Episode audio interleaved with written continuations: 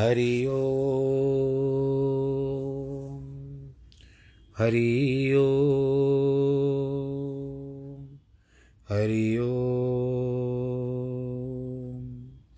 गुरुर्ब्रह्मा, गुरुर्विष्णु, गुरुर्देवो महेश्वरः, गुरुर्साक्षात् परब्रह्मः। तस्मै श्रीगुरवे नमः।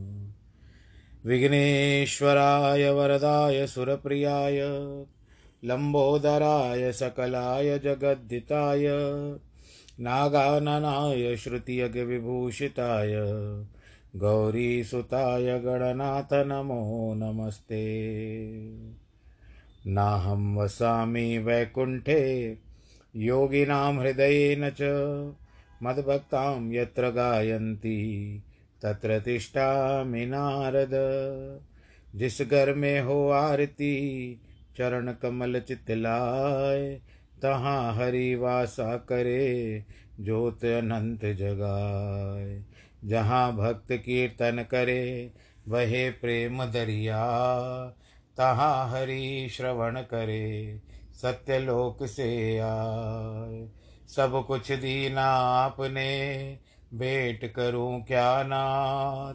नमस्कार की भेंट लो, जोड़ू मैं दोनों हाथ। जोड़ू मैं दोनों हाथ। जोड़ू मैं दोनों हाथ।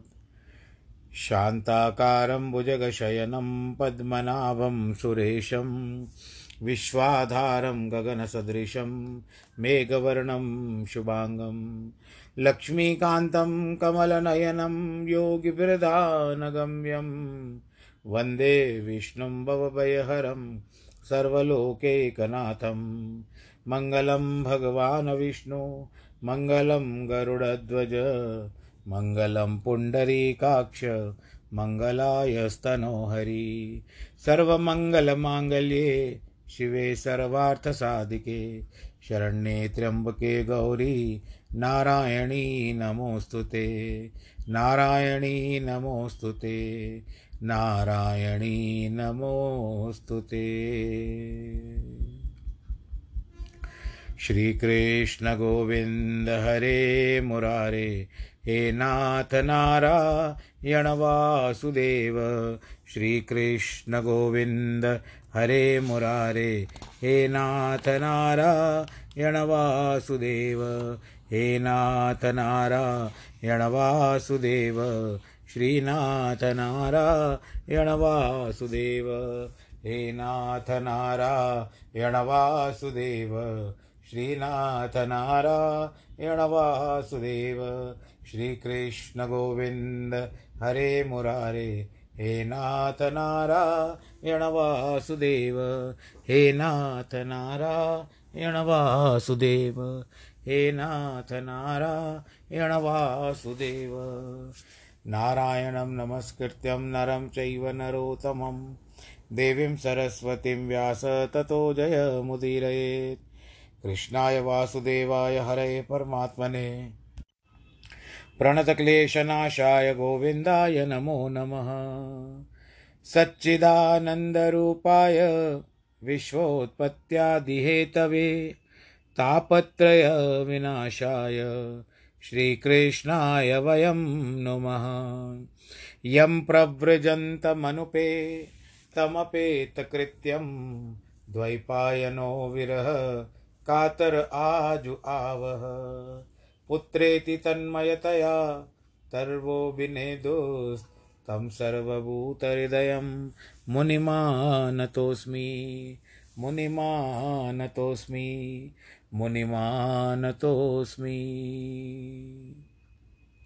बोलो श्री कृष्ण कन्हैया, लाल की जय, श्रीमद् भागवत महापुराण की जय। प्रिय भक्तजनों, भगवान श्री कृष्ण के चरणों का ध्यान करते हुए अपने मन को श्रीमद् भागवत कथा की ओर लगाते हैं। वर्तमान में जो उपदेश दे रहे हैं, धर्म, अर्थ, काम, मोक्ष के, वैरागियों के गृहस्थ जीवन के, अथवा ब्रह्मचारियों के, ये नारद मुनि युधिष्ठर को बताते हैं। ज्ञान गूढ़ है और जल्दी से समझ में नहीं आता। कुछ बातें आपको समझ में नहीं आती होगी, क्योंकि ये अति आध्यात्मिक कहते हैं इसको। इसके लिए आपको जब भी समझ में ना आए तो एक बार फिर से सुन लीजिए ना। क्योंकि वाणी तो मेरी आपके पास नियंत्रित है, जब भी चाहो आप बजा सकते हो। तो इस तरह से तन्मूलत्वादच्चु तेजा सर्वजीवात्म तर्पणम। युधिष्ठर, युधिष्ठिर, इस संसार के वृक्ष के मूल में भगवान है।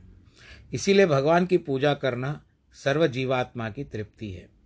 अनेक प्रकार की सृष्टियाँ हैं, अनेक प्रकार में छोटे छोटे अनेक शरीर हैं और सब में भगवान विद्यमान हैं।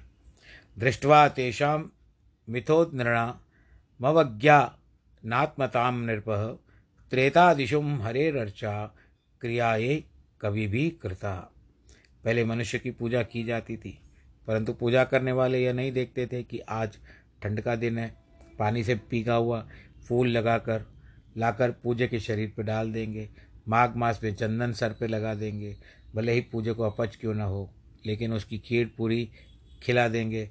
ऐसी पूजा करने वाले जो सामने को कष्ट दे, वो क्यों करते हो? इसीलिए महात्माओं ने कहा, बेटा, अभी तुम्हारी पूजा, हमारी पूजा मत करो।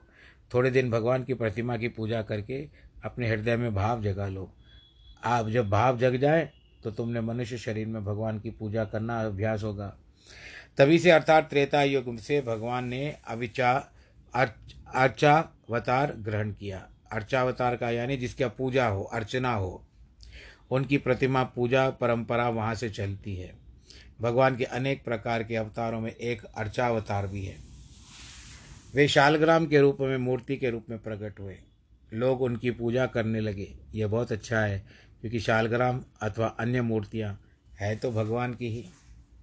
उपासत, उपास्तापी उपस्थापी त उपास्तापी नारथ नार्थदा पुरुष द्विषाम परंतु यदि कोई मनुष्य दूसरे मनुष्य से द्वेष करे और मूर्ति में भगवान की पूजा करे तो उसकी पूजा क्या सफल हो सकती है?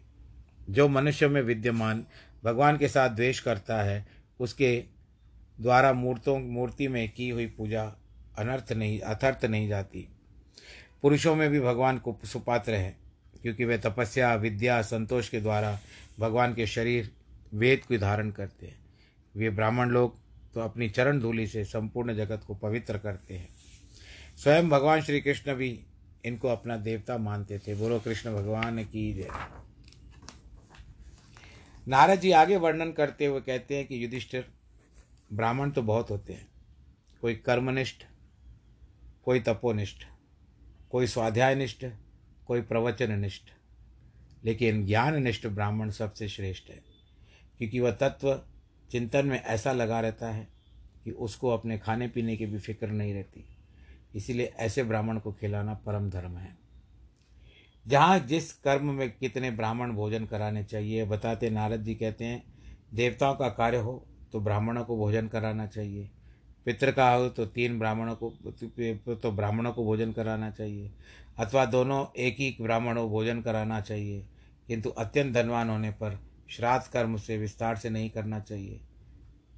सुसमृद्धोपि श्राद्धे कुरियान विस्तरम, धर्म काम के दो बातों को बिगाड़ता है।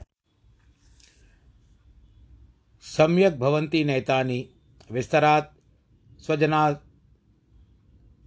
पर अर्पणात्। एक तो छोटे काम को बढ़ा दिया जाए, सब धर्म काम बिगाड़ जाता है। दूसरे घर में अपने रिश्तेदारों, नातेदारों का ख्याल ज़्यादा रखा जाए तो वो भी बिगड़ जाता है। इसलिए देश काल के अनुसार जो कुछ पवित्र अन्न प्राप्त हो, उसी के द्वारा श्राद्ध आदि कर्म संपन्न करना चाहिए। सबको परमात्मा भाव से अन्न बांटना चाहिए। मासादि का प्रयोग बिल्कुल नहीं करना चाहिए। सृष्टि में अहिंसा से बढ़कर दूसरा कोई धर्म नहीं है।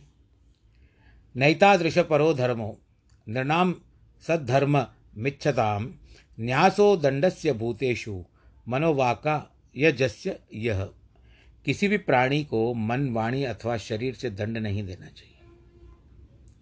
सधर्म चाहने वालों के लिए सबसे बड़ा धर्म यही है। इसीलिए कई लोग कर्म यज्ञ न करके आत्म संयम यज्ञ करते हैं। और ज्ञान दीप्त आत्म संयमन में सबका हवन कर देते हैं। हमेशा संतुष्ट रहकर अपने धर्म का पालन करना चाहिए। धर्म पालने में बाधा नहीं डालनी चाहिए। किसी के धर्म में, बाधा में भी अधर्म नहीं रखना चाहिए। जो धर्म दूसरे के लिए उपदिष्ट है, उसका पालन नहीं करना चाहिए। जो मंत्र अथवा कर्म अपने लिए, उसी का अनुष्ठान करना चाहिए। अपने कर्म में पाखंड नहीं रखना चाहिए, दम्भ नहीं करना चाहिए, बोलने में छल नहीं करना चाहिए। सच्चे धर्म का पालन करने वालों को सब कुछ मिल जाता है। इसके लिए हम लोग कहते हैं कि धर्म की जय हो, सदैव धर्म की जय होनी चाहिए। अब यह बात बताते हैं कि यदि आपके पास धन न हो और आप क्या सोचते हो कि हमें धर्म करने के लिए धन चाहिए तो ये ठीक नहीं है, क्योंकि आप बिना धन के भी धर्म कर सकते हो। आप व्रत रख सकते हो, तप कर सकते हो, जप कर सकते हो। इसीलिए आप धन इकट्ठा करके धर्म करेंगे। यह बात मत सोचिए।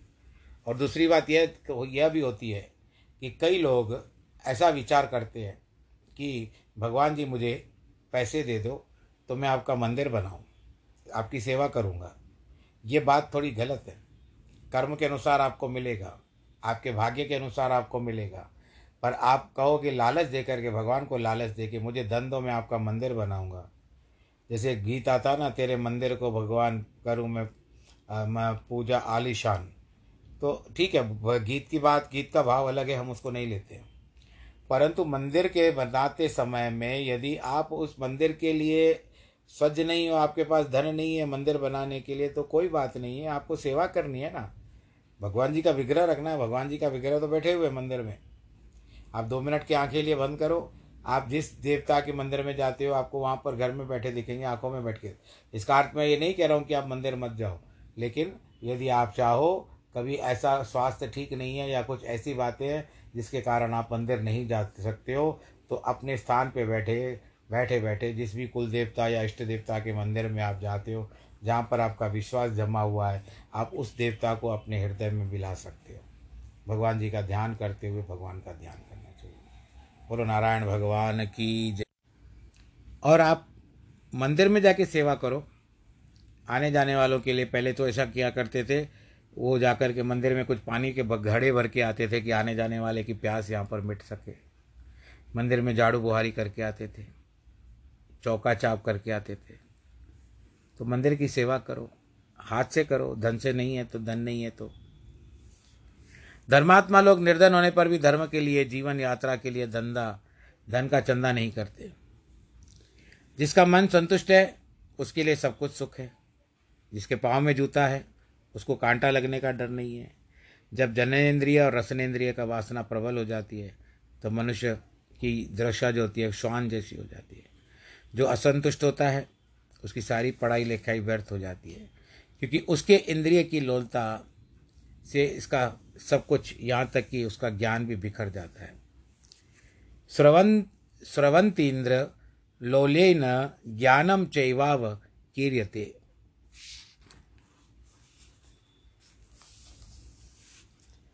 मन में प्रबल काम वासना होने पर भी यदि भूख प्यास लग जाए तो वह काम वासना बिखर जाती है। इसी तरह क्रोध आने पर यदि दो गालियाँ दे दी, दो चांटे मार दिए तो क्रोध भी निवृत्त हो जाता है।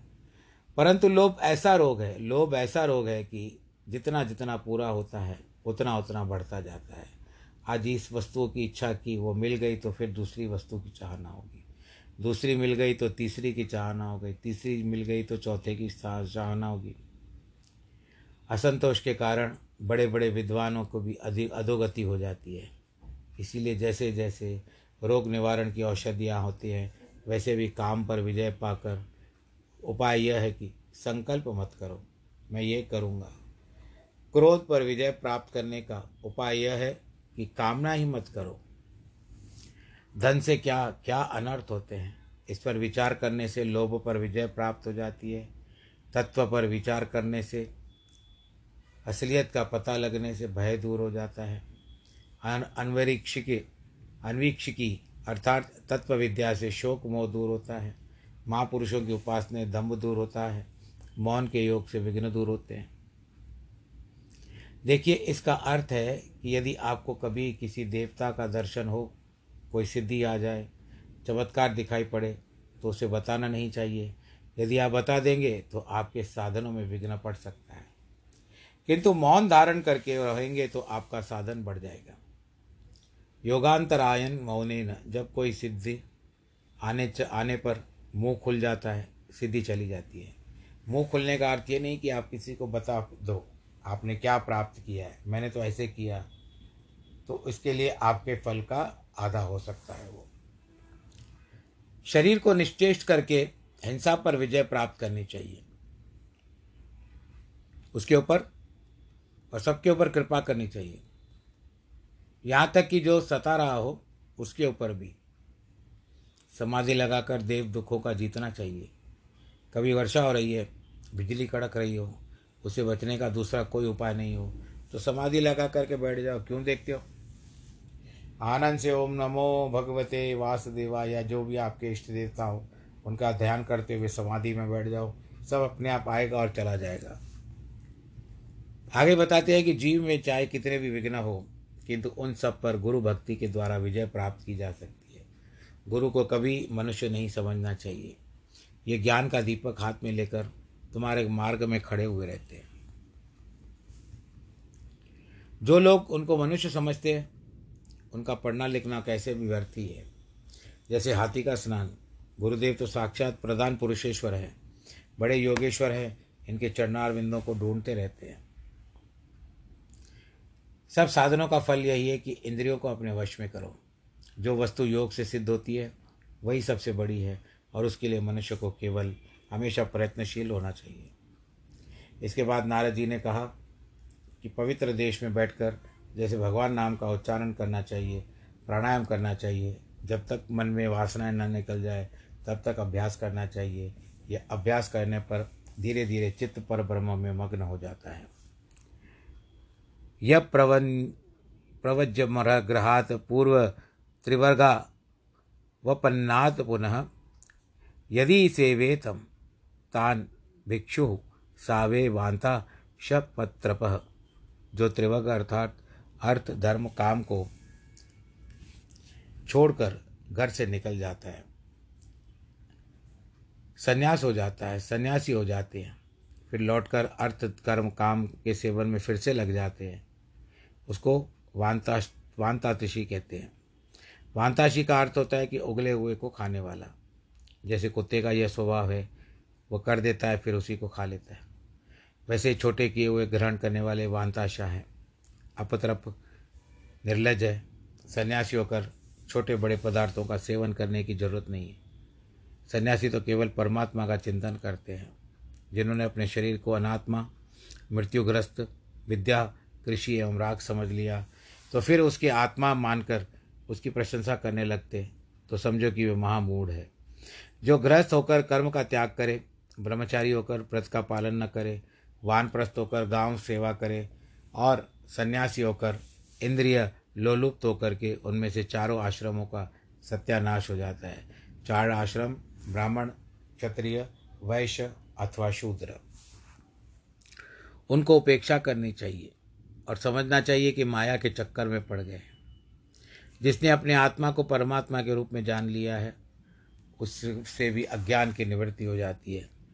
आत्मान चैत विजानीयताम परम ज्ञान दुताशय जब आत्मा को परमात्मा के रूप में ज्ञान लिया, जान लिया कि किम छ कस्य वा हेतु किमच्छ कच्छस्य कामाय की विषय जात दृश्य इच्छन काश्या कस्य या भोक्तु, कामाय अर्थात ऐसा कौन विषय है, जिसकी तुम्हें इच्छा हो रही हो।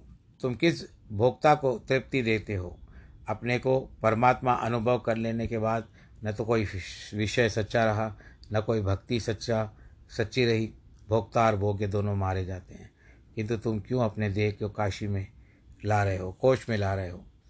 नारद जी मनुष्य शरीर का रूपक बताते हुए कहते हैं कि शरीर रथ है, इंद्रियाँ घोड़े हैं, बुद्धि सारथी है, मन भागडोर है, धर्माधर्म चक्र है, सा अहंकार रित जिरत जीव है, प्रणव धनुष है, शुद्ध शिव जीव शर है, पर ब्रह्म लक्ष्य है।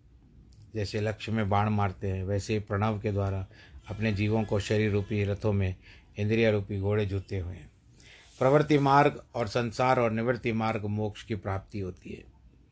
वापिक उपाधि जिसको हम बौड़ी भी कहते हैं। वैश्वदेव, बलिहरण, पशु याग, ये सब मनुष्य प्रवर्त करके प्रवर्त करने के कर्म नहीं है। उनके द्वारा लोक परलोक का भोग करने के लिए मनुष्य फिर संसार में आना पड़ता है और उसको वो संस्कार के आदि बन जाते हैं। इसीलिए इंद्रियों से मन में, मन को वाणी से, वाणी को वर्ण समुदाय से, वर्ण समुदाय को ओंकार से, ओंकार को नाद में और नाद को प्राणांत में न्यस्त कर देना चाहिए। फिर निवृत्ति मार्ग चला जाना चाहिए। इस मार्ग में जो शास्त्र दृष्टि जान लेता है, वह देव में रहकर भी मुक्त नहीं होता। शास्त्रेण चक्षुता वेद जानतोस्पी न मोयती जितने भी शरीर है इनके आदि में परमात्मा है, अंत में परमात्मा है, बाहर भी परमात्मा है, भीतर भी परमात्मा है, उसका कार्य भी परमात्मा है, कारण भी परमात्मा है, ज्ञान ये वच्च वाच, अंधकार और प्रकाश, सब कुछ परमात्मा। परमात्मा में शिष्यादि की किंचित भी छाप, छाया नहीं, वह तो परमाणुओं का संघात है। न प्रकृति आदि का विकार है, न परम परिणाम है, संसार के परमात्मा से पृथक है। न अवंती, इसीलिए परमात्मा के रूप स्वरूप को मूषा है। भावद्वैत, क्रियाद्वैत द्रव्य दैतम तथात्मन वर्यंत वानुभूत्येहम श्रीवत्स, वापनुदोनते मुनि। जो गड़ा है, वही माटी है। जो माटी है, वही गड़ा है। यदि तुम्हें पानी पीना है तो गड़े को लेकर आओ। लेकिन यह तत्व निरूपण करना कि तो कार्य और कारण से एक ही वस्तु है। जो कपड़ा वही नहीं, वही सूत, जो सूत वही कपड़ा। दोनों ही एक दूसरे से अलग है। व्यवहारिक तो है, परंतु अवस्तु है। इस दृष्टि में स्थित होने का नाम भावाद्वैत है। मन, वाणी, शरीर से जितने भी कर्म होते हैं, उनको शर, ब्रह्म, शर में अर्पित करने, ब्रह्म, पर ब्रह्म में अर्पित करने का क्रियाद्वैत बताई गई है। देह, पत्नी पुत्रादि संपूर्ण प्राणियों का स्वार्थ एक भोग में जो एक के दर्शन है, उसका द्रव्य है, द्रव्या द्रव्याद्वैत। इस प्रकार वर्णन करके श्री नारद जी ने महाराज से कहा कि, युधिष्ठर, तुम लोग धन्य हो जो स्वयं भगवान तुम्हारे घर में भिन्न भिन्न विपत्तियों में आपकी रक्षा करते हैं। तुम्हारी पूजा स्वीकार करते हैं। यह तो सारी सत्संग की महिमा ही है। मुझको देखो, मैं पूर्व जन्म में उपबरहण नामक एक गंधर्व था, बड़ा सुंदर था। स्त्री प्रियतमो नित्यम, मतस्तु पुर लंपट स्त्रियाँ मुझे प्रेम करती थी और मैं भी अत्यंत मत वाला लंपट था। एक दिन किसी विश्वश्रेष्ठा महात्मा ने हरित गाथा का गान करते हुए मुझको सुनाया। मैं वहाँ पर साथ रहने वाले स्त्रियों को लेकर गया। इस पर विश्वामित्र ने मुझे श्राप दिया कि तुमने इस स्त्रियों को लेकर आए हो। तुम्हें हमारा हमारा तिरस्कार किया है। इसके लिए जाओ। तुम्हारी शोभा चली जाए। उसके बाद मैं दासी के गर्भ से उत्पन्न हुआ।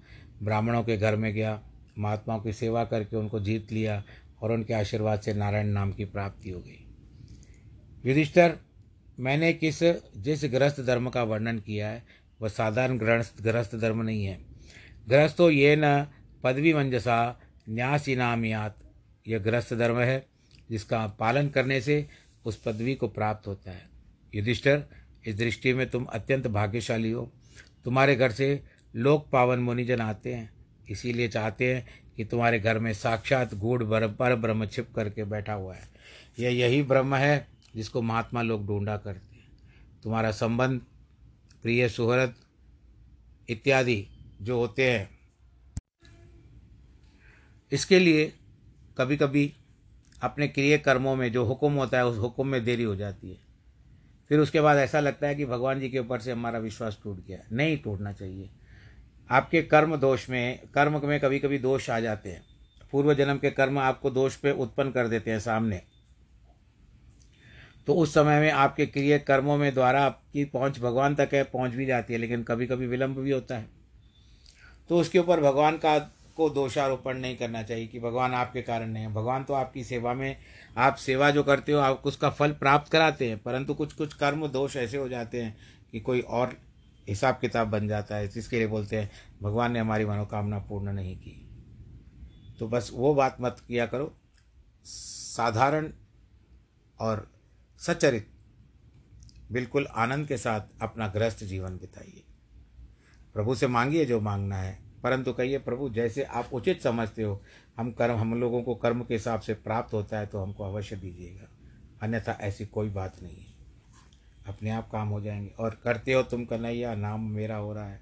तो ये नारद जी ने जो सारी बातें बताई है, शंकर, ब्रह्मादि जिनका वर्णन नहीं कर सकते, वे सब भगवान हम पर प्रसन्न हो। युधिष्ठिर को बता करके नारद जी वहाँ से श्रीमन नारायण नारायण कहते हुए और युधिष्ठिर ने भी उनके बड़े प्रेम से पूजा की। तो आज यहाँ पर प्रसंग पूरा हो रहा है।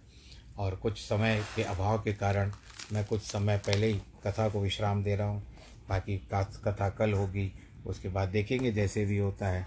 तो आप सब लोग अपना ख्याल रखिएगा। ईश्वर आप सब के ऊपर अपना अनुग्रह बरसाए, पर आपको अपना ओवर कॉन्फिडेंस नहीं होना है। ईश्वर में भक्ति रखो, शक्ति आपको दे देंगे। कोरोना में भी ख्याल रखो, हाथ धोना है, मुँह सैनिटाइज़र लगाना है, और क्या कहते हैं कि दो गज़ की दूरी करना है, जिनके वैवाहिक वर्षगांठ है, जन्मदिन है, उनको बधाई। सर्वे भवंतु सुखिना, सर्वे संतु निरामया। सर्वे भद्राणी पश्यंतु माँ कश्चित दुख भाग भवेद नमो नारायण।